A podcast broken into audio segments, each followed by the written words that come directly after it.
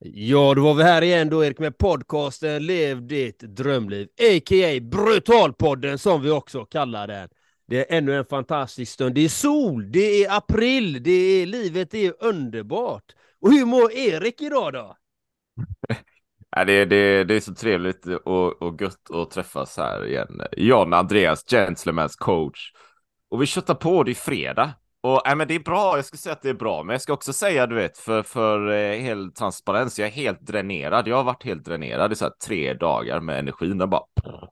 Varför det kan man ju då undra. Jo, för att påskas var bara full blast. Det var helt galet. Det var, det var, alltså, det var helt magiskt.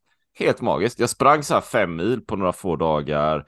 Kallbad är ute i sjön här, ute i havet, skaffat en ny bil, varit ute och kört, varit med, varit socialt, liksom varit all in bara. så det är helt magiskt. Och sen vaknade jag så här tisdag så bara, fan, jag är helt dränerad, helt plakat liksom. Och så har jag försökt jobba lite på återhämtning och ja, men jag ska testa äta lite frukost och ta lite lugnt. Men eh, jag, är, jag är sakta på väg tillbaka här. Så, så det är där jag är. Och vi har ju en gäst här då. Vi, vi ska inte riktigt gå mot på, på, på dig än, Marcus, men när jag fick reda på vilken typ av gäst vi ska ha så tänkte jag, ja, det här kommer vara, det här kommer vara sånt där avsnitt där jag kanske, jag vet jag kommer nog säga en del i och för sig, men det kan vara så här, jag föreställer mig att jag kommer vara ganska tyst. Det kanske inte är, men sen kommer jag vilja göra grejer och ta action på det. Det var den, den känslan jag fick lite grann. Men det är min, eh, min eh, status, det är min incheckning här. Hur är det med dig, Andreas? Ja, det är fantastiskt. Det är ju fredag som sagt och jag hade lite sovmorgon i morse. Jag gick upp eh, halv sex, vaknade vid fem. Hade inte ställt klockan och varit en lugn, fantastisk dag. Gjort lite, hållit på lite med videoredigering, hjälpt min partner med, hon ska ju ha en vernissage här på Rydals museum, eller lite Rydals herrgård är det. Så hon håller på mycket med sina inramningar och sina konstverk och så här. Det har varit en, en, en harmonisk morgon måste jag säga och men den här gästen vi har, han har ju speciellt tänkt till dig då Erik, för han gav en sån rolig kommentar på en av mina inlägg där. Det var en bild eller någonting på ett landskap på en väg. Och så, säger, så skrev han, jag tänker alltid på dig när jag kommer till den här kröken, för jag har tagit x antal bilder där. Och så tänkte men vad är det här för person? Tänkte jag, jag går in och kollar hans Instagram-profil och bara klockren. Han är klockren för Erik alltså. Det här är en fantastisk person. Eller han har gjort grymma grejer tycker jag då. Och, eh, men det här är ju också riktigt roligt också att vi faktiskt har Patreon, Erik. Och vi har väl fått några Patreon-medlemmar va? A lot can happen in three years, like a chatbot may be your new best friend. But what won't change? Needing health insurance. United Healthcare Tri Term Medical Plans, underwritten by Golden Rule Insurance Company, offer flexible, budget friendly coverage that lasts nearly three years in some states. Learn more at uh1.com. Ever catch yourself eating the same flavorless dinner three days in a row? Dreaming of something better? Well, HelloFresh is your guilt free dream come true, baby. It's me, Gigi Palmer. Let's wake up those taste buds with hot, juicy pecan crusted chicken or garlic butter shrimp scampi. Mm. Hello Fresh. Stop dreaming of all the delicious possibilities and dig in at HelloFresh.com. Let's get this dinner party started. Hey, I'm Ryan Reynolds. Recently, I asked Mint Mobile's legal team if big wireless companies are allowed to raise prices due to inflation. They said yes. And then when I asked if raising prices technically violates those onerous two year contracts, they said, What the f are you talking about, you insane Hollywood ass? So to recap, we're cutting the price of Mint Unlimited from $30 a month to just $15 a month. Give it a try at mintmobile.com slash switch. $45 up front for three months plus taxes and fees. Promo for new customers for limited time. Unlimited more than 40 gigabytes per month. Slows. Full terms at mintmobile.com. Det, det, det har vi. Eh, har vi, eh, jag måste slå upp här nu. Nu ska vi slå upp, ja kolla här. Kolla här, här händer det grejer va. Det var, eh. Andreas var ju en, kom ihåg. Och tack Andreas, och glöm inte att just du är unik, magnifik, fantastisk. Tack för att du sponsrar podcasten Lev ditt drömliv. Och ja, så det... hade vi en till, vet jag.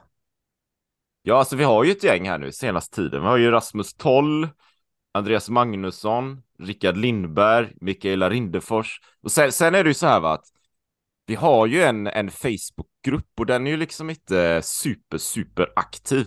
Just för att den är ju ganska ny och fräsch sådär. Va? Men, men vi bjuder ju in våra Patreon-medlemmar in i den gruppen. Och i den gruppen så lägger vi också upp våra avsnitt som vi har spelat in, liksom omslaget och så ber vi om kommentarer om man är nyfiken eller vill säga någonting sådär va. Så där har man ju också möjlighet att, att skriva och kommentera och se om man, om man, eh, ja, vad man har för tankar och sådär om våra avsnitt helt enkelt. Så det, det finns mycket man kan göra och komma med idéer till nya poddavsnitt såklart. Så tack till Mikaela att du sponsrar podden och vem mer? Det var en till, sa du. Rasmus var det va? Ja, vi har ett gäng. Vi har Mikaela Rindefors, Rickard Lindberg, Andreas Magnusson, Rasmus Toll. Ja, ni är helt brutala i alla fall. Glöm aldrig det. Så, men vi bjuder in och välkomnar Marcus till podcasten. Så du får gärna presentera lite. Vem är Marcus och varf, vad du gör idag och varför tror du att du är här idag? Mm. Ja, Marcus Perfjäll heter jag. Jag är 33 år, bor i eh, Tostared utanför Göteborg, uppvuxen i Göteborg och ja, idag så jag sitter inne i ett eh, lager slash kontor inne på Linnégatan i centrala Göteborg för jag och min sambo vi driver ett hundcafé. Så Dog Bakery heter det, ligger längst upp på Linnégatan och vi älskar hundar och har två egna hundar och bakar för hundar och vi fikar med hundar och vi gosar och leker med hundar. Ehm, det gör vi och sen så driver vi en annan liten firma som är väldigt nischad. Jobbar med att producera grejer till ICA och Hemköp ehm, över hela Sverige. Och jag har halkat in på de här grejerna väldigt mycket, så tillfälligheter liksom som man har graspat och, och kört igång. Men eh, det jag tror att jag är här för att prata om är, alltså det jag känner igen i det jag gjorde var att eh, jag hade mitt mindset. Och det är det jag skulle vilja fokusera lite på sen eh, när jag berättar om mina resor. För jag har ju då 2017 så cyklade jag från Göteborg till Nepal och sen så 2018, 19 så cyklade jag genom USA och Kanada. Och första resan tog nio månader och andra resan tog åtta månader. Och den första resan gjorde jag bestämt som om vem som helst skulle kunna göra den. Så jag sa till mig själv att det är klart att det går att cykla till Nepal hur gör man det? Jo, genom att förbereda sig. Och så sa jag, ja, men hur gör man det om man inte vill förbereda sig? Ja, man, man, man bestämmer sig liksom. Så jag hade ingen aning hur man fixade en punktering. Jag visste inte hur man eh, rengjorde kedjan. Jag visste inte vilka länder jag skulle undvika. Jag hade ingen koll överhuvudtaget, utan jag sa att Nepal ligger där. Jag är här. Vi kör. Eh, jag slutade träna tre månader innan jag stack och jag hade cyklat tio mil på tio år. Så jag hade liksom ingen erfarenhet överhuvudtaget. Jag hade inte lagat mat på mitt spritkök. Jag hade inte satt upp tältet förrän jag kom till Kungsbacka. Och så sa jag bara att så länge jag har rätt grejer med mig, har jag liksom extra ekrar så kan jag fixa det om jag får ett ekerbrott. Hur jag gör har jag ingen aning om, men det tar vi när det kommer. Jag älskar det mindsetet. Jag älskar det. Kör bara och lär dig under resans gång. Exakt. Så länge jag har viljan och rätt verktyg så är det bara att köra. Liksom. Så hur kändes det i röven i början då? Det, det var fruktansvärt. Alltså jag, jag, jag cyklade ju vilse i Kungsbacka. Alltså det är så jävla galet. Ja, det, det, är så galet för jag, jag, kom ner och så cyklade jag. Jag sa ju till mig själv, jag behöver ingen GPS för att hitta till Helsingborg liksom. Så jag sa att det behöver jag inte. Jag cyklade vilse i Kungsbacka och så kom det ut en kvinna och så hon bara stannar mig så här. Hon bara, du, jag tycker så synd om dig. Du, det är tredje gången jag ser dig cykla här nu. Så jag bara, ja, hon bara, du, du måste veta det att Kattegattleden, den är den vägen. Inte dit som skyltarna pekar, för att det är grannbarnen, du vet, de tycker det är roligt att skruva om de här på sommaren och sitta och titta på folk som cyklar fel. Schyssta eh, klubben! Ja, ja visst. Men det, alltså rumpan var ju totalt förstörd efter två dagar. Det, det var. Det var typ det värsta jag hört med om tror jag. Men jag hade en alldeles för mjuk sadel också. Jag insåg det när jag kom till eh, Danmark liksom. En för mjuk sadel. Du... Jag behövde. Då hade jag bara, alltså jag hade blivit eh, subventionerad cykel från Trek här i Göteborg. Ja. Eh, Vad så jag där, En Trek 520 heter den. Den det är typ är, en, en eh, långfärds eller en racer? Ja, eller är det en racerlångfärd liksom. För den, ja. Eh, den är gjord för, jag skulle säga att den är gjord för europeiska vägar, eh, landsväg liksom och långfärdscykling. Den är inte gjord för eh, tio veckor i Indien liksom. Mm. Då behöver man något annat. Ja. Och det var 2019, 2017.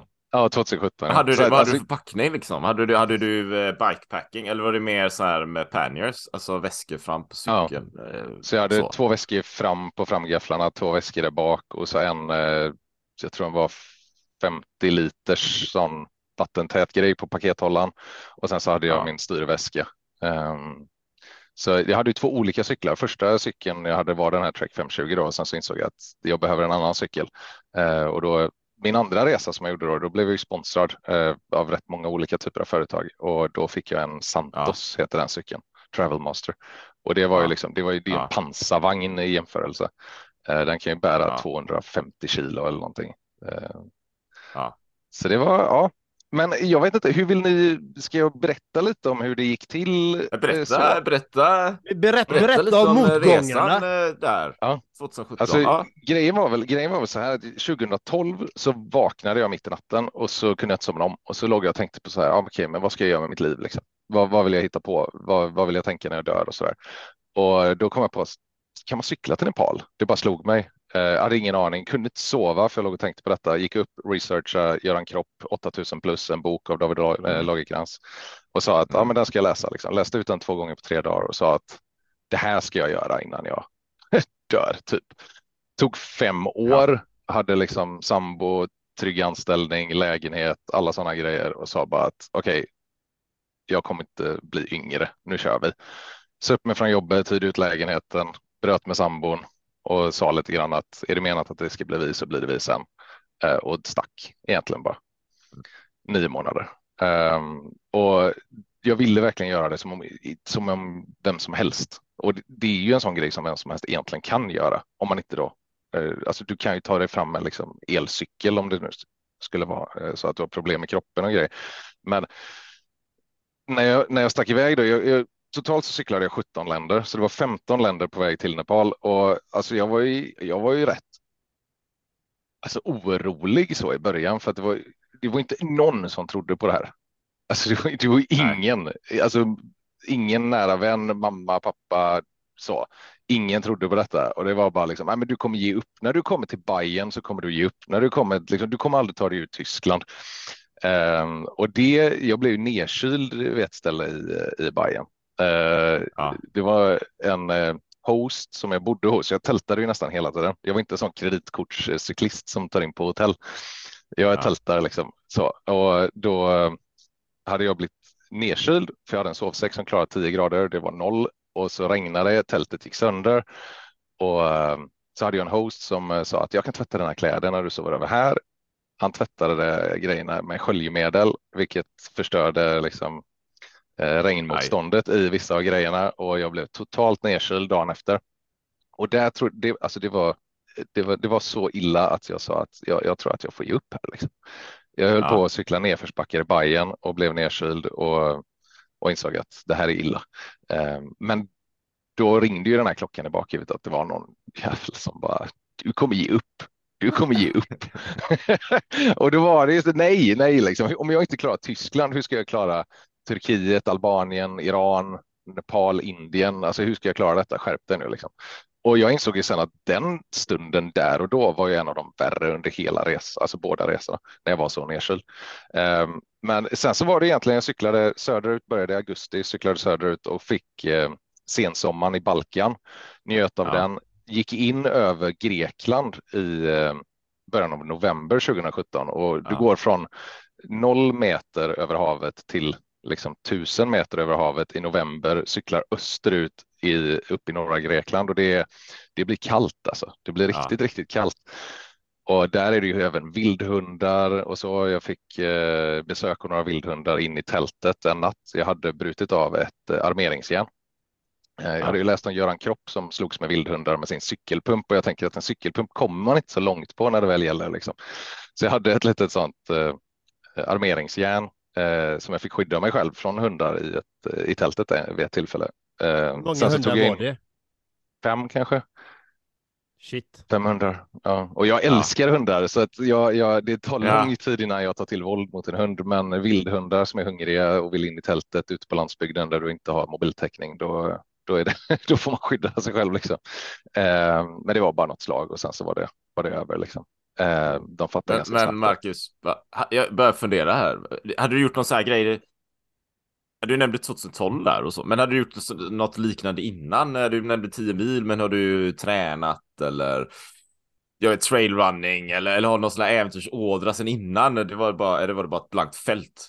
Typ. Ja, det var, det var verkligen ett blankt fält. Eh, jag Ja. hade ju tränat hemma så liksom. Alltså bara, du vet, underhållsträning. Eh, men aldrig någonsin gjort den typen av äventyr. Alltså, Ja, jag det. insåg ju att när jag hade rest iväg och bott på hotell och du vet, någon gång varit iväg med Ja. familjen och med kompisar Ja. och så där. Det var ju inte resa.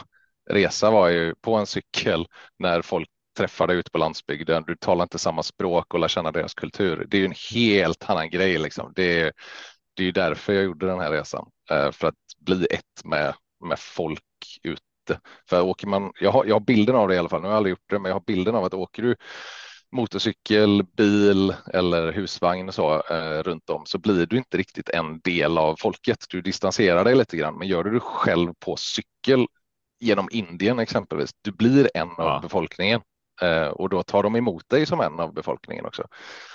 Så det, det var därför Mm. jag ville göra det. Så. Jag tänker på en sak för att du gör ju det här själv.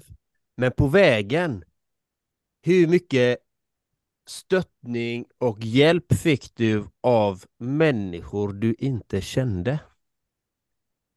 Mycket, alltså extremt, extremt mycket. Och den bilden jag har, alltså den kan ju andra kan ju ha en helt annan bild, men den bilden jag har är att ju fattigare generellt ett land är, desto mer behjälpliga är de eller desto vänligare är de mot främlingar för att de själva har befunnit sig i samma situation, är min erfarenhet. Så, eh, så Albanien, Iran, Indien, Alltså det, det går inte att jämföra med, med Sverige och Tyskland. Jag cyklar tre veckor genom Tyskland, 22 dagar.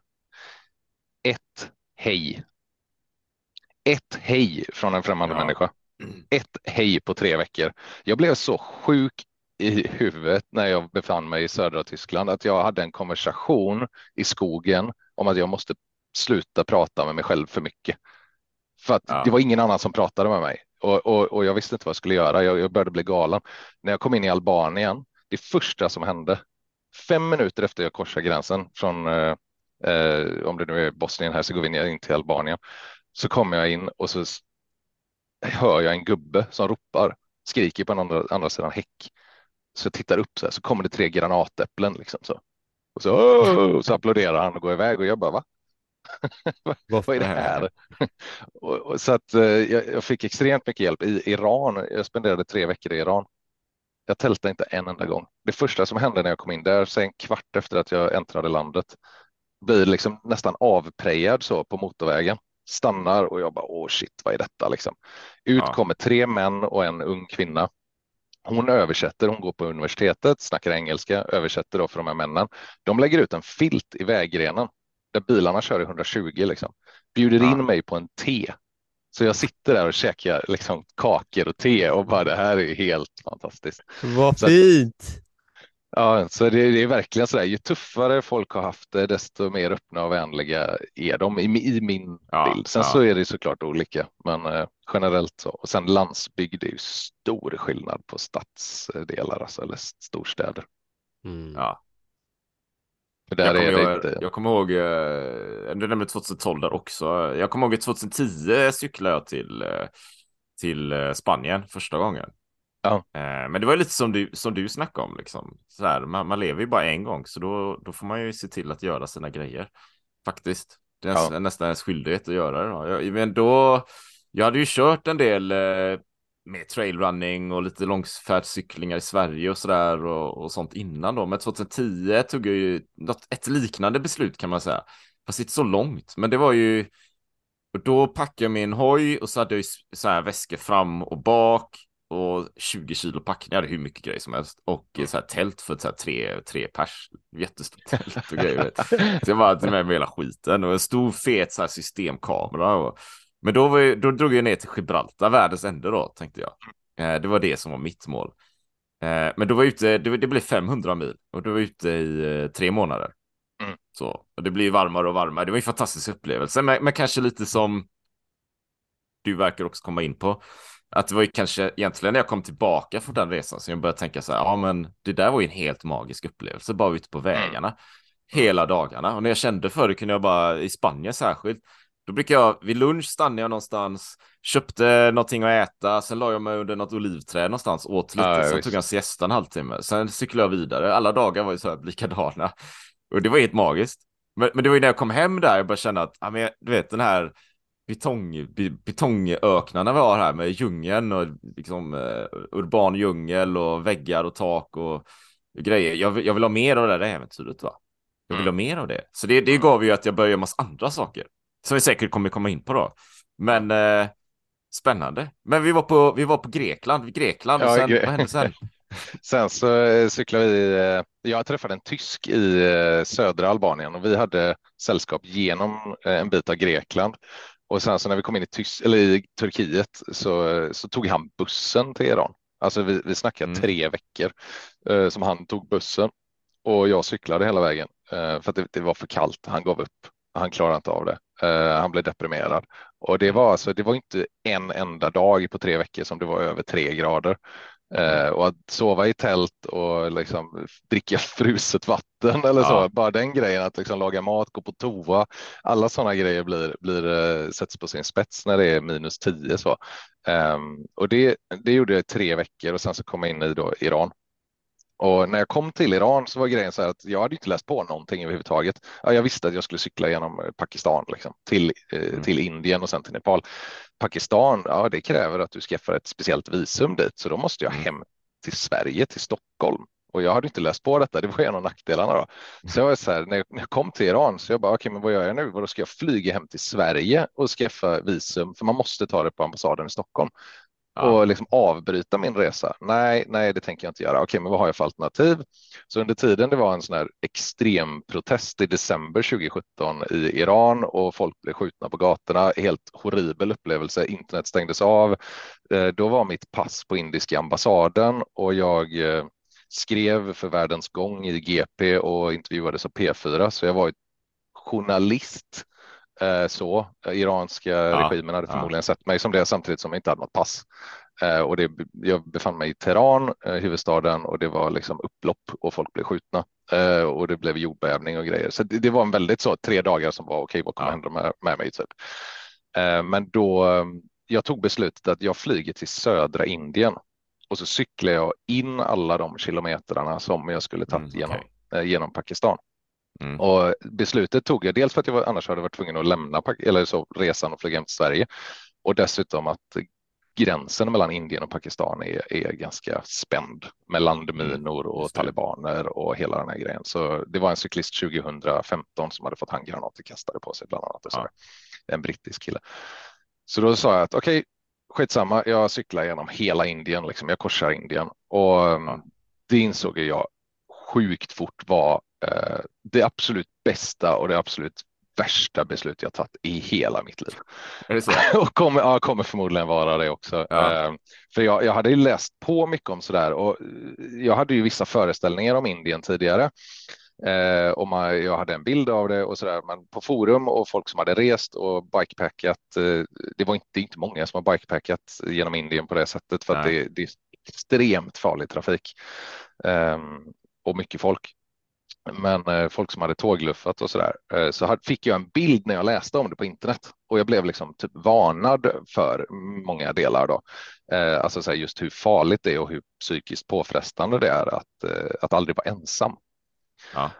Eh, Men jag sa att okej, nu är det liksom, ja, nu har jag cyklat i sju och en halv månad. Jag ska klara av tio veckor i Indien. Eh, Jag ska bara se, för jag skrev ner lite sådana där eh, siffror och det jag cyklade i Indien var 2900 kilometer, så 290 mil cyklade jag genom Indien.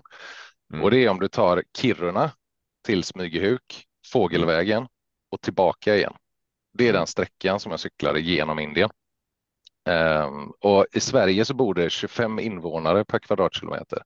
I Indien bor det 464. Mm. Just det. Det är en- 1,4 miljarder människor. Så när jag, började cykla, jag började cykla från Goa och så hade jag letat upp så här Unesco eh, världssajter, sådana här eh, World Heritage Sites, eh, Ja. för att jag ville besöka dem liksom, eh, på min väg till Nepal. Första dagen fick min backspegel på cykeln bortkörd av en lastbil. Oj, Jag hade, shit. inte varit i en, jag hade inte varit i en olycka på sju och en halv månad. Jag var i en olycka min första dag när Ja. det kommer till det här. Eh, min första dag så valde jag att campa ute i skogen. För vi snackar alltså 200 människor per dag som hälsar Ja. på dig. De stannar dig hela tiden och vill hälsa på dig, ta i hand, ta selfie. Ehm, så jag sa att jag gör som jag brukar göra. Jag drar ut skogen och campar liksom. Eh, i djungeln så. Eh, väljer Ja. att campa bredvid en sjö. Sjukt dumt beslut i djungeln. Ja. För att alla djur kommer dit på natten och ska dricka vatten. Vaknar av att det är liksom en scen ur National Geographic. Så jag bara, vad är det som låter? Det är typ en ko som håller på att drunknar. Snackar med en kille två dagar senare och han bara, it's a mugger crocodile. Jag bara, vad är det? Liksom en, en sån sumpkrokodil. Ja, växer upp till 3,5-4 meter och, och liksom käkar, käkar däggdjur vid strandkanten. Så, aha. Ja, härligt. Eh, dag, an, dag nummer två så campade jag också. Då campade jag på en bensinstation. Eh, För de eh, ägarna där sa att ja, men så länge du har, eh, vi har tv-kameror, vi ser allting så att ingen kommer att störa dig här. Klockan två på natten vaknar jag av att någon ansippar mitt tält, släpar ur mig ur min sovsäck Oj. och ska bjuda in mig till kaffe som de kokar en och en halv meter bredvid bensinpumpen på öppen eld. Och vill snacka Zlatan. Ja. Och Ja, sen är så tredje, ja, tredje dagen så var det så där. Eh, jag, jag snackade med en fåraherde och han bara, men du kan sova i det här övergivna huset. Okej, jag gör det. Vaknar klockan fem på morgonen av att en man står och stirrar på mig. Ja.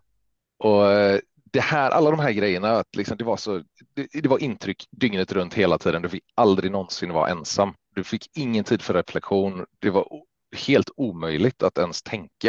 eh, För att det var så Annorlunda mot. Tyskland. Ja, ja, ja, det är total motsats. Eh, samtidigt som allt ändå fungerar eh, på ett väldigt märkligt sätt. Eh, ett fascinerande Okej. sätt. Kunde du liksom, men, men det var ändå distanser du skulle till ryggalägga här. Fick, fick du några distans, om alla bara stoppade hela tiden så här? Ja, det var ju, alltså det, dels har det väldigt, väldigt mycket motvind på den indiska platån. Den är i stort sett platt liksom. Eh, och eh, mycket motvind. Men eh, jag cyklade ungefär åtta mil om dagen genom Indien för att efter Mm. de här tre fruktansvärda, skulle jag väl kalla det då, nätterna, eh, där jag inte fått sova Mm. någonting på tre dagar i stort sett, så valde jag att jag tillryggalägger mellan 7 och 10 mil per dag eh, Mm. och alltså i, vi snackar 37 grader värme utan skugga liksom så. Ja, Eh, Härligt. motvind ja, och så till de större byarna för då kunde jag liksom ta in på någon form av hotell. Eh, för där fick jag i alla fall liksom slappna av så här, klockan sju på kvällen till tio, tre timmar Ja. liksom hyfsat lugnt så. Ja. Ehm, så då var jag tvungen att tillryggalägga de här för det gick inte att campa. Alltså det, det går inte att campa eh, på indiska landsbygden på många ställen. För att Vad, hände efter klockan störd. tio då menar du? Eller? Nej, men jag somnade liksom, bara Ja. däcka. Du vet. Ja. Vaknade kanske av att en kackerlacka sprang över bröstet eller så, Ja. men det var inte värre än så. Eh, men sen så efter, kan det ha varit tre veckor, så, så började jag må dåligt. Eh, riktigt, riktigt dåligt psykiskt. För att det Ja. var, alltså det, det är mycket djurmisshandel, eh, det är mycket skräp, eh, det, det, det är väldigt, väldigt, väldigt speciellt. Utan att liksom tala illa om det så försöker jag bara ge min bild av det. Och ehm, det, det är väldigt speciellt. Mycket damm. Eh, Du måste cykla med munskydd i stora delar av tiden. Eh, maten är så stark att du knappt kan äta den. så det var mycket som inte riktigt stämde. Och jag sa vid ett tillfälle så var jag så där. Jag bara, alltså jag hade hellre cyklat genom Pakistan bland landminer resten av mitt liv än att spendera Ja. ytterligare en dag till här. Eh, så illa var det. Och så blev jag magsjuk i fem dagar inne på ett hotellrum utan fönster. Eh, kunde inte röra mig Terror. och då, ja, jag, jag bröt ihop alltså. Jag, jag låg och grät och bara, jag, jag, antingen tar jag flyget hem nu eller också så, så måste jag ändra mitt mindset för att jag håller på att gå ner i ett riktigt svart hål alltså. Och då så, så sa jag till mig själv att hur gör jag detta? Liksom? Hur, hur tar jag mig ur detta? Och då When you're ready to pop the question, the last thing you want to do is second guess the ring. At Bluenile.com, you can design a one of a kind ring with the ease and convenience of shopping online. Choose your diamond and setting. When you find the one, you'll get it delivered right to your door. Go to Bluenile.com and use promo code LISTEN to get $50 off your purchase of $500 or more. That's code LISTEN at Bluenile.com for $50 off your purchase. Bluenile.com code LISTEN. Hey, I'm Ryan Reynolds. Recently, I asked Mint Mobile's legal team if big wireless companies are allowed to raise prices due to inflation. They said yes. And then when I asked if raising prices technically violates those onerous two year contracts, they said, What the f are you talking about, you insane Hollywood ass? So to recap, we're cutting the price of Mint Unlimited from $30 a month to just $15 a month. Give it a try at mintmobile.com slash switch. $45 upfront for three months plus taxes and fees. Promo rate for new customers for limited time. Unlimited more than 40 gigabytes per month. Slows. Full terms at mintmobile.com. Då, då jag bara kom överens med mig själv att okej, det är 1,4 miljarder människor som lever i någon form av liksom harmoni här. Någon form av harmoni och de klarar ju det. Var, varför klarar inte jag det? Ja. Ehm, ja, ja, okej, men de klarar det. Ja, och vad är det jag gör annorlunda än vad de gör? De accepterar ju den här djurmisshandeln. De accepterar att eh, det är så här smutsigt. De accepterar att eh, barn liksom far illa. De accepterar alla de här grejerna.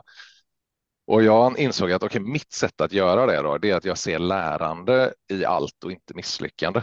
Så att jag ser lärande i, även om jag ser en djurmisshandel, alltså stoppar du den djurmisshandeln så efter två minuter så sker en annan här borta. Eh, Så att det är liksom, du kan inte, för det går inte.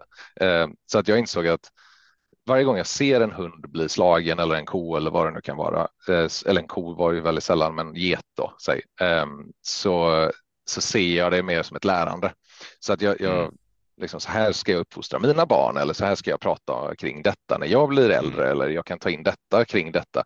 Så att när jag ser det som ett lärande så blir den negativa upplevelsen en positiv upplevelse. Mm. Och då valde jag att förankra det som lärande och sen allt det positiva då valde jag att verkligen suga in och uppleva och njuta av. Typ hur kvinnor klär sig i Indien är Mm. helt fantastiskt. Bröllop hela tiden, försöker att liksom crasha några bröllop, få ta del av den biten eh, och verkligen suga in hur, hur vänliga folk är. Så när jag, jag sa det att okej, love me or leave me liksom. Älskar jag Indien eller var inte där. Det är de två grejerna som du har att välja på när du gör en sån grej. Men, det är, du, men du fick det att fungera också. Det var, det var inte bara Ja. så en intellektuell, så här, ja men jag ska tänka så, och sen gav du det ut och så blev det inte så, utan du fick det verkligen att, att ta snurr då. Ja, alltså jag, eh, alltså det här är så lustigt. För två dagar efter det här hände eh, så snappade ju en kille upp mig som hade en radiostation i en av städerna. I Osmanabad, så här, en stad ingen känner till, två miljoner människor liksom. Eh, han eh, träffade mig ute på landsbygden och bara du, jag vill att du är med i min radioshow. Så han kör sin moped och intervjuar mig liksom medan jag cyklar Ja. ut, ut på Ja. en radiostation som når en miljon människor typ. Och efter det så bara boom, börjar saker hända. Jaha. Och jag blev intervjuad av en tv-station och sen så helt plötsligt ute på landsbygden så är det en gubbe som stannar mig. Eh, han bara, du, jag skulle vilja prata med dig lite. Så jag bara, okej, men då får du Ja. bjuda mig på något att dricka och någonstans att sova. Eh, för jag har Ja. ingenstans att sova. Han bara, men jag är lärare på en skola, du kan sova över i vår skola ute på landsbygden. Ja. Eh, vi sitter och tjötar lite och de eh, typ låser in mig i datarummet eh, där jag Mm. övernattar då, eller så här, och så sätter de vaktmästaren att hålla vakt under natten utanför.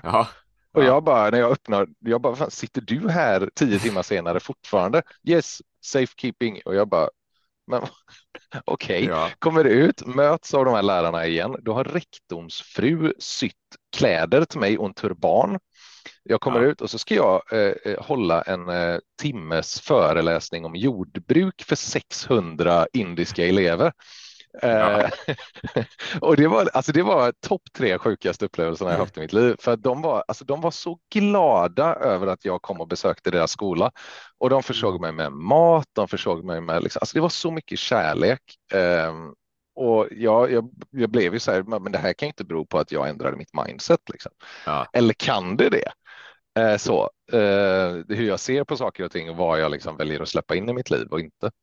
Och efter det så hade jag en helt annorlunda upplevelse att cykla genom Indien. Jag började fokusera på det positiva och det fick mig att, jag skulle, jag skulle säga, inte bara klara resan utan alltså typ psykiskt överleva de kommande sju veckorna. För att det var, det, det är en, eh, det är en speciell upplevelse att spendera tio veckor i Indien. Det, det, är ju, det är ju tufft. Jag vet, nu cyklar jag hem från eh, Spanien då. Eh, jag nämnde det 2010, då var det ju mer mycket tid på vägarna, mer lugn och ro, mer uppleva och, och ta det lugnt och träffa folk och lite couchsurfing, bo hemma hos folk och sånt där. Nu när jag cyklar 2021, då var det ett helt annat mindset då. Då ville jag ju bränna genom Europa så fort jag bara kunde och testa ja. med bikepacking då. Jag ville, jag ville ha som en eld bakom bakhjulet så här och bara bränna, köra så mycket det bara gick. Så, och vi har ju ett ställe där nere då, så jag cyklar ju på vad blir det, 21 dagar, fyra vilodagar, 25 dagar då, så här 327 mil någonting. Ja. Um, men jag vet ju att mindset är ju, det är ju, det är ju allt någonstans. Va? Det är ju så fantastiskt viktigt. För no i början där eh, så var det verkligen, kommer jag fixa den här sträckan? Kommer jag fixa det så? Alltså jag kanske inte ens tycker det är kul va? Jag kanske inte ens vill cykla. Jag kanske cyklar en dag och sen bara, fan det är så jävla trist va? Jag, jag, jag får ingen glädje av det. Eller, eller kommer jag återupptäcka den här, som du vet då Marcus, den här glöden som man kan känna ute på vägarna. Eh, jag vet inte, så då, så då handlade det mycket om att bara ta mig igenom Spanien upp till franska gränsen. Det var, det var ju bara egentligen det målet jag hade, sen med visionen var ju cykla hem då. Och de första dagarna, och det brukar jag uppleva när det är äventyr så här, det är ju mycket tankar och, och grubblerier och gamla, gammalt groll som kommer upp och jag börjar tänka på så här, men allt eftersom jag är ute på vägarna så är det som att det, det, det bara försvinner mer och ja. mer. Man kommer in mer och mer i cyklingen och man kommer mer och mer in i äventyret. Så när jag väl kom upp till Frankrike och gränsen där, då var det ju självklart, då kommer jag ju bara bränna, det är bara kötta på, det är bara kötta järnet. Så, nej, mindset, det är fantastiskt viktigt. Marcus, ja, Marcus, får jag ställa en fråga till dig? Självklart. Och du, du nämner acceptans och du nämner mindset. Och då tänker jag personligen, hur har acceptansen förändras i ditt liv när du möter på, till exempel i Sverige då, för du bor i Sverige, människor med negativitet, de kommer med ilska, frustration, de är deppiga, de är griniga, de kanske har tagit på sig offerkoftan. Hur, eller kommer med påståenden om dig, gör saker, säger saker. Hur, hur har acceptansen hjälpt dig där? Alltså det är, jag är ju inte på något sätt liksom eh, så fullärd överhuvudtaget. Eh, det, jag har en lång väg att gå kan jag ju lugnt säga och fortfarande självdisciplin och sånt. Men alltså jag är ju väldigt mycket så här, ja, ja, Alltså det är ju någonting jag använder sjukt mycket när någon, när någon kommer till mig eh, och kanske är negativ eller har någonting som, eh, alltså vill de prata om något så det är klart att jag sätter mig och pratar om det. Men jag tänker mer på någonting som bara faller över på mig, att mm. någon liksom skjuter puckar på mig, typ negativa puckar. Så säger ja, ja, ja, ja. Alltså väldigt mycket så. Eh, ja, ja, det är din grej liksom. Det, det får du ta hand om, tänker jag ju då. Mm. Eh, sen så när det kommer till min egen så försöker jag alltid, alltså mitt mål är ju att eh, köra autosuggestion längre fram, att meditera mer och, och, kunna ta eller bli kompis med mitt undermedvetna på ett helt annat sätt än vad jag är idag. Eh, nu är det mycket jobb och så där, men där är det ju, jag skulle säga, alltså jag, jag, tyck, jag, tycker att det är extremt viktigt. Eh, så att hela tiden försöka att vara, att vara kompis med sitt undermedvetna och vända det. Exempelvis igår när jag gick ur bilen, det spöregnade. Eh, går in och så kan jag ju då välja att så här, usch vilket hemskt väder, fy, fy, usch, oh, vad hemskt det här är, uh. Men istället så bara, åh, där är min dörr, snart har jag tak över huvudet. Går in, mm. för det är fantastiskt att ha tak över huvudet. Tänk om jag inte hade haft tak över huvudet. Mm. Ja, det är, det är grymt. Det är grymt. Nej, alltså så. Det, ja, jag fattar. Och det här är väldigt intressant för dig som lyssnar också. Hur väljer du att se på livet? Hur väljer du att se på händelserna? Det är det som du nämnde där, Marcus, lärande. Ja, du kan vara med om en jobbig situation, men vad lär du dig utav det? Vad, vad, hur väljer du att se på det?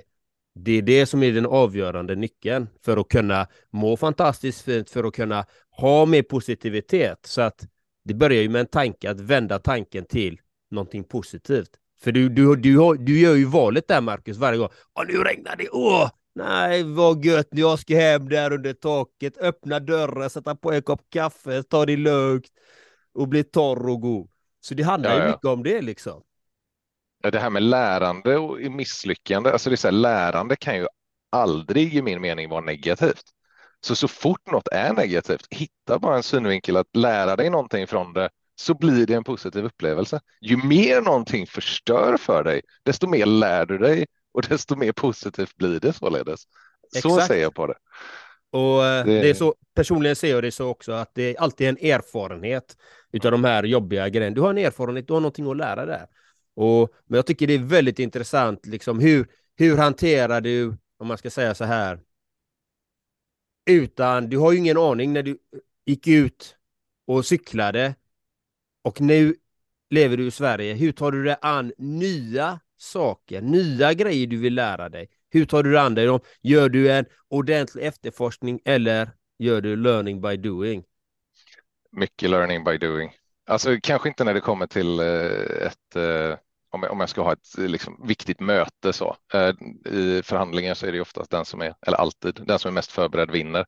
Eh, så där är det alltid förberedelse, men annars är det liksom learning by doing. Jag hade ju ingen aning om när min sambo sa att vi kan ju starta ett hundcafé. Så var jag väldigt sådär, okej, okay, hur gör man det? Liksom, hoppa in och så, och så kör vi. Um, och samma sak med, med det andra, eh, den lilla reklamfirman vi driver, har, det är ju också sådär, ja, men hur gör vi detta? Liksom? Ja, vi får fråga folk, alltså, vi pratar med ICA-handlare och så, så löser det väl sig, tänker jag, så länge man vill. Liksom. Um, det, alltså, den andra resan jag hade så kände jag ju att nu är jag nu är jag liksom, nu är jag med i matchen. Jag vet vad jag håller på med. Jag hade sponsorskap av Gore. Jag hade sponsorskap av C2 Summit. Det var stora, stora, stora varumärken som, som jag la bakom mig som ville vara med på detta. Då. Så Youtubade jag lite grann och så där. Ehm, och tog bilder och grejer och skrev för olika tidningar. Men det som var den resan var ju att då planerade jag allt. Liksom. Jag planerade varenda nationalpark jag kunde besöka. Jag planerade exakt vilka delstater jag ville besöka, var jag ville cykla och så där. Eh, men jag valde ju fortfarande att sätta mig i sinnessjuka situationer. Alltså jag hade ju, mm. jag hade ju en som var liksom utanför Albuquerque i New Mexico. Istället för att hålla mig till den rutten så bara, men du, fasen ska inte jag ge mig ut lite i vildmarken? Alltså vi snackar ja. så här norra, norra Chihuahua-öknen liksom, utan ja. vatten i 72 timmar. Uh, ingen mobiltäckning, ingen chans till skugga.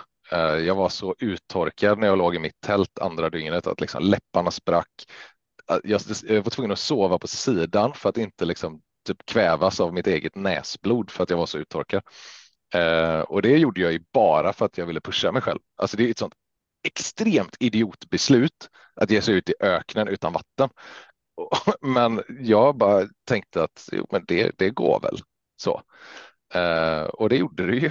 Och när jag kom ut där igen på asfalt och cyklade kanske 3-4 kilometer till närmsta bensinstation och fick tag i vatten.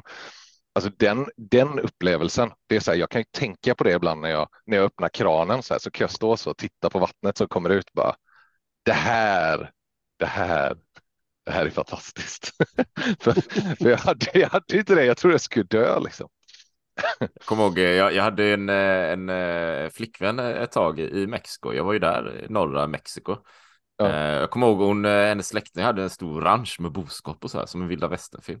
Och då var vi ute där flera gånger. Jag var ju där i tre månader, typ en hel sommar så. Och så käkade vi gott och allting. Men vi, det var ju på ett ställe, det var någon sån här ranch långt ut åt helvete. Mitt i öknen liksom. Det var bara så här stenar och berg längst bort och ja, så satt man i den här ranchen, litet hus.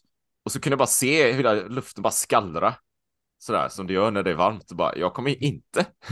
jag kommer inte, Marcus. gå ut hit. För jag kommer gå hundra meter.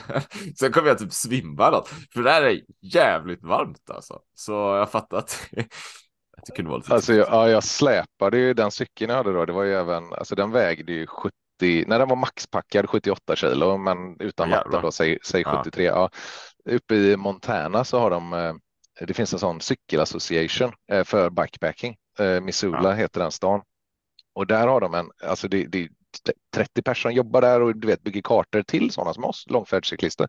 Ja. Eh, och de lever på liksom sponsring och grejer. De har en våg, så de har en kätting som hänger i taket så kan du köra in din cykel och hänga upp den där och så väger mm. de den. Mm. Var det en kvinna där bara, jag har varit här i sju år. Jag har ja. aldrig vägt en så tung cykel som din. Jag hade så kran då för att väga den. det var så de hissade upp den med kättingar och grejer och så kopplade på den på en våg. Men jag hade 65 millimeters däck, så det var ju rullmotstånd ja. deluxe liksom. Eh, och den släpade jag genom den öknen, för det gick inte att cykla. Alltså det var ju sådana kospår som var liksom ja. så, alltså säg nästan en halv meter djupa. Så det, kossorna har gått i 50 år. Där ja. släpade jag min cykel liksom ute i öknen. Um, Och så tog jag ett annat sånt dårbeslut att övernatta hos en, en eh, kristen fanatiker ute i Louisianas eh, skogar. Liksom. Ja, och det, det var härligt. också väldigt, väldigt, väldigt speciellt. Eh, extremt speciellt skulle jag säga. Jag trodde att jag skulle dö eh, där. Och jag, jag var, Ja. alltså, han, han, säg så här, jag, jag cyklade längs med landsvägen och blev liksom avprejad, hade en svensk flagga som hängde där bak fast åt sidan så, så det är ett kors. Han trodde jag var en missionär och bjöd in mig. Liksom. Och jag tänkte, men han verkar ju trevlig så. Hette Walker och jag cyklade efter och så kanske efter en 7-8 kilometer så visste jag liksom så här, han sa att han hade bott, han bodde på den här vägen så jag svängde in där, möter honom och när jag möter honom så står han och kastar smällare på, på sina två rottweilers. Och jag var så här, jag bara, vad, vad, Mm. vad gör du liksom? Röd flagga. Ja, nej, men jag liksom. måste, ja, jag måste lära dem att inte vara skotträdda. Jag bara, "Jaha, men jag tycker det ser ut som att de är rätt rädda. Och han bara, ja, men det är enda sättet att lära dem. Och jag bara, åh, det här är en karaktär alltså. Och när jag kommer dit så, så, så han bara, jag vet varför du är här. Du sa att du inte var en missionär. Jag, är, jag ska lära dig om Gud. Och så helt plötsligt bara, vad säger du? Ja, jag tar mig an ditt uppdrag. Marcus, du ska stanna här en vecka och jag ska lära dig allt jag kan om Gud. Gud har sagt det till mig nu. Och jag bara, åh herregud, det här blir intressant liksom. Ja. Efter en halvtimmes predikan ute på verandan och de här två hundarna så går vi in i hans vardagsrum och då inser jag att varenda fönsterruta är förtejpad med tidningar. Det hänger sydstatsflaggor överallt och det står fem hagelgevär i vardagsrummet. Liksom. Och jag bara, okej du Walker, hur långt är det till närmsta granne? Han bara, about a mile through the forest as the crow flies. Och jag bara, oh my god, ingen mobiltäckning, ingenting. Och uh, vi sätter oss eh, i köket och bibelstudier tre timmar eh, medan han kokar rådjur som jag frågar hur han har fällt. Jo, han fällde det på morgonen medan han was on the shitter. Och jag bara, vadå, vad Ja. menar du? Han öppnar toaletten, dörren till toaletten. Då står det en bössa bredvid toan och fönstret är öppet. Då har han suttit på dass och så har han ett gevär och så när det gått förbi ett rådjur så har han bara knäppt det genom rutan Eh, och sen liksom stickat upp en bit på det och så ska han koka det till mig. Eh, och sen så då så ska vi gå och lägga oss. Han röker ju på hela natten och jag tänker så här, okej, men så länge han inte dricker i alla fall så känner jag mig hyfsat säker. Men han, han pratar ju med Gud konstant och går och tittar i taket och, och liksom går in i hörnet och ställer sig och pratar med Gud högt. Och så är han så här, han är, han är liksom mano, så han, eh, eller bipolär nästan, så att han går helt plötsligt jätte, jätteglad och helt plötsligt vansinnig och det är allt däremellan hela tiden. Och så blandar du in då vapen, ingen mobiltäckning, hundar på det liksom. Då blir jag så här, hmm. jag tänkte tanken, hur övermannar jag honom eh, liksom innan han når det hagelgeväret? Alltså den tanken var i mitt huvud konstant hela tiden. Eh, när jag gick och la mig sen, det, det är också så där, varför väljer man att övernatta hos en sån människa? Liksom? Ja, men jag kände att ah, ja, men det, jag, jag, jag, jag tror på detta, det, det borde funka. Jag hade en utfälld eh, kniv i höger ficka, pepparspray i vänster och sov liksom med händerna i fickorna hela natten och vaknade så. Jag har inte kommit in i sovrummet än. Eh, dagen efter så eh, jag hade en ganska lång frukost så eh, och han, eh, han ger mig eh, mat och sen sänds me on my way liksom. Ja. Och när jag reflekterade över det så här efterhand så var det så här, men han valde ju ändå att bädda om sängen och lät mig sova där och han sov på soffan. Han skickade iväg mig med mat, han gav mig tak över huvudet. Han bjöd in mig till sitt hem, en främmande man. Alltså, Ja. det fanns så mycket positivt i den där upplevelsen som jag tror att extremt få människor skulle, skulle frivilligt sätta sig. Att liksom, för jag tänkte det, han, han snart slår han knäskålarna av mig och släpper ner mig i källaren liksom, så det är ingen som vet vad jag är. Alltså den, den tanken gick ju i mitt huvud många gånger alltså. Jag, jag ser Pulp Fiction framför mig. Ja, exakt. Det, får det, här, det, här, det, här väcker ju, det här väcker en fråga jag tänkte på innan. Du nämnde om Iran där, eh, Marcus. Mm. Jag, jag har ju rest en del. Jag bodde i Japan innan, Taiwan och så här. Jag har rest liksom Filippinerna, en del udda ställen och runt om Kina och så där. Och ibland har tanken slagit mig lite grann att, att i vanliga fall så tror de flesta skulle tänka att just de områden jag besökte kanske är farliga. Sådär, ish. Mm. Eh, Och undvika dem. Men jag i min, min, eh, jag vet inte vad man ska kalla det, upptäckarlust eller naivitet eller Jag vill, jag vill se själv om det är så på riktigt eh, eller någonting. Va? Ge mig in i de här situationerna i alla fall, för annars vet jag ju inte. Jag Exakt. tror att många, många kanske ser det då, Iran till exempel, om Iran, du vet, kan inte åka till Iran, det är inte klokt, det är jättefarligt där och det händer massa grejer, jag skulle aldrig åka till Iran. Eller Ryssland kanske, jag, nu innan kriget så här då, när jag bodde i Japan här 2007, jag tänkte jag, jag ska ju åka hem, men jag ska inte ta något flyg, det är ju fusk liksom. Så jag ska ta färja från Japan till Kina, så ska det sådär en månad. Sen ska jag till Mongoliet och hänga där lite och laboratar och så här. Eh, och sen ska jag ta tåget transsibiriska genom hela Ryssland. Bara för att upptäcka och se själv hur Ja. saker och ting är. Ja. Vad, vad är dina tankar om det? För, för du går ju in Alltså, i du, det har här- så, det här ja, men du har så med. sjukt rätt i det. Och, alltså, det är otroligt rätt. Eh, Jag skrev i min första artikel till Världens gång så var det så där. Jag har fått min bild av världen genom media i hela mitt liv. Nu är det dags att se den med egna ögon.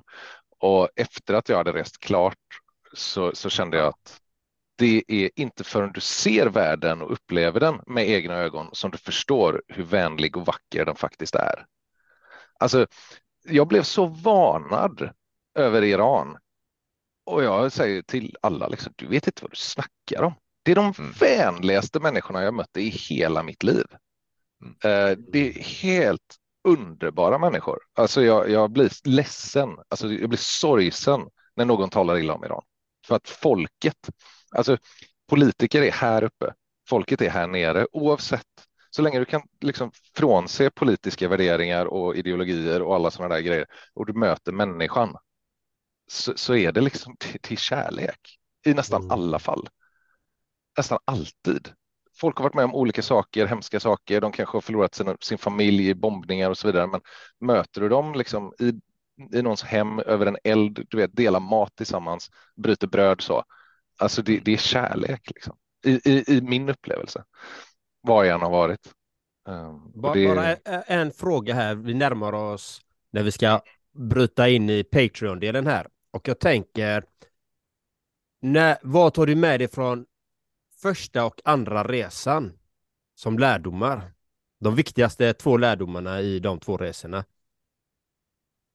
Den första skulle jag säga då att liksom ingenting är så omöjligt. Det är klart att vissa saker, du kan ju inte gå till solen, men eh, alltså just att du kan klara av i stort sett vad du vill med rätt mindset.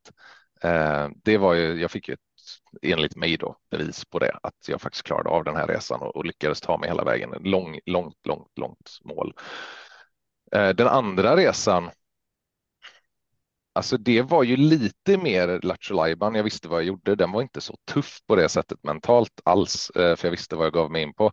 Eh, men där var det också att ja, har jag gjort en sak en gång så finns det inte så mycket mer där för mig att hämta, utan jag vill ha något nytt.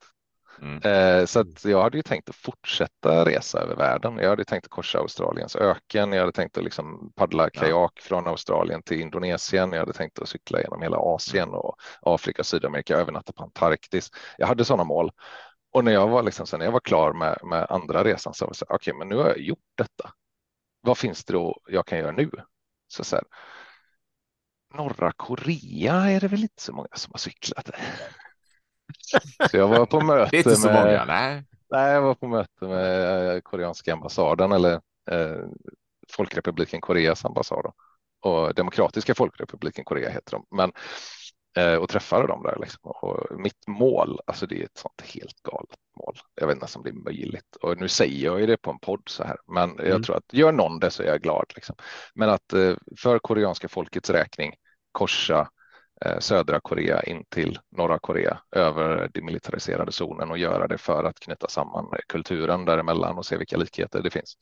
Det är en sån grej som, som jag hade velat göra nu och det lärde jag mig på den andra resan att liksom okej, men been there, done that. Vad ska jag ta mig an nu? Okej, ska jag någon gång cykla igen så ska det vara genom norra Korea liksom.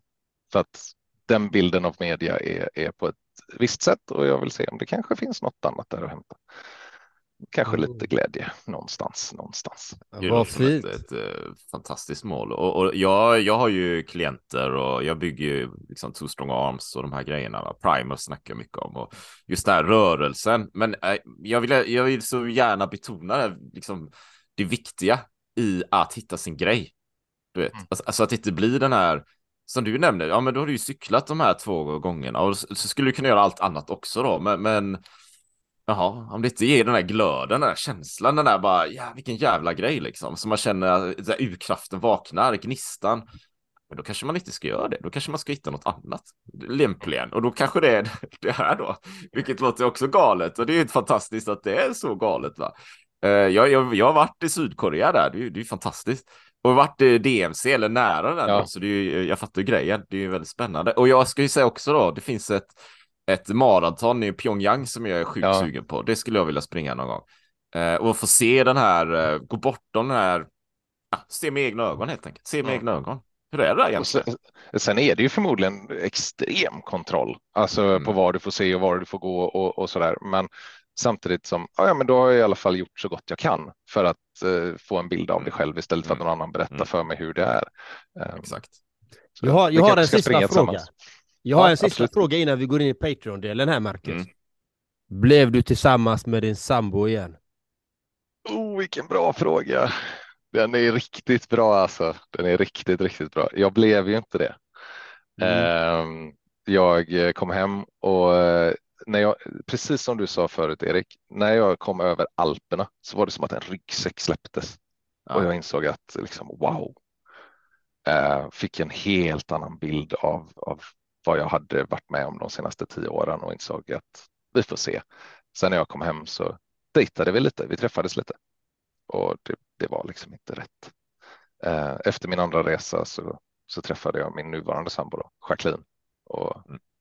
det är liksom, det är mamman till mina barn. Helt klart. ja, vad fint, vad fint. Och har, du, har du några sista välvalda, välvalda ord till eh, de som inte, till lyssnarna där ute som inte har mm. Patreon? Får du gärna dela ja, men, med dig. Ja, alltså jag vet ju att livet ofta kommer emellan drömmar. Eh, det, kan vara att, alltså det kan vara allt mellan himmel och jord som kommer emellan som gör att, eh, inte nu sen, eh, det, jag kan göra det sen. Men det, det finns liksom inte riktigt någon bättre tid att göra det än just nu när glöden finns. Så att eh, börja lägga på lite ved och se om det kan bli en stor jävla brasa av det. Eh, börja läsa lite om den drömmen du har. Det kan ju vara att du vill åka till Malaga en vecka. Det kan vara att du vill du vet, cykla till Varberg eller gå till vad det nu kan vara. Att någonting som får dig utanför din comfort zone eh, och, och utmana dig själv lite, lite grann. Lägg lite ved på den elden och se vad som finns där för att jag garanterar ur min erfarenhet att du kommer att hitta någonting där som är så värdefullt. Eller, eller man kanske vill cykla till eh, Nepal. Då kan man Hur når man dig då, Marcus? kan man få tips. Ja, men har du någon mail eller någon sida något så, så nämn ja, det. Här alltså, då. Eh, Marcus med C snabel Perfjäll P-E-R-F-J-E-L-L.se Marcus perfjäll.se Snyggt. Och det var en väldigt välvalda sista ord. Så vi tackar er fantastiska lyssnare för att ni har varit här och lyssna på den här fantastiska podden. Och gå ut i världen och följ era drömmar. Lägg på ved på eran eld och sätt igång och gör era grejer nu. All kärlek till er. Ha det gott så länge. Ha det magiskt. Ha det här. Imagine the softest sheets you've ever felt. Now imagine them getting even softer over time. That's what you'll feel with Bowl and Branch's organic cotton sheets. In a recent customer survey, 96% replied that Bowl and Branch sheets get softer with every wash. Start getting your best night's sleep in these sheets that get softer and softer for years to come. Try their sheets with a 30-night guarantee. Plus, get 15% off your first order at bowlandbranch.com. Code BUTTERY. Exclusions apply. See site for details. Ever catch yourself eating the same flavorless dinner three days in a row? Dreaming of something better? Well, HelloFresh is your guilt-free dream come true, baby. It's me, Kiki Palmer. Let's wake up those taste buds with hot, juicy pecan-crusted chicken or garlic butter shrimp scampi. Mm. Hello Fresh. Stop dreaming of all the delicious possibilities and dig in at HelloFresh.com. Let's get this dinner party started.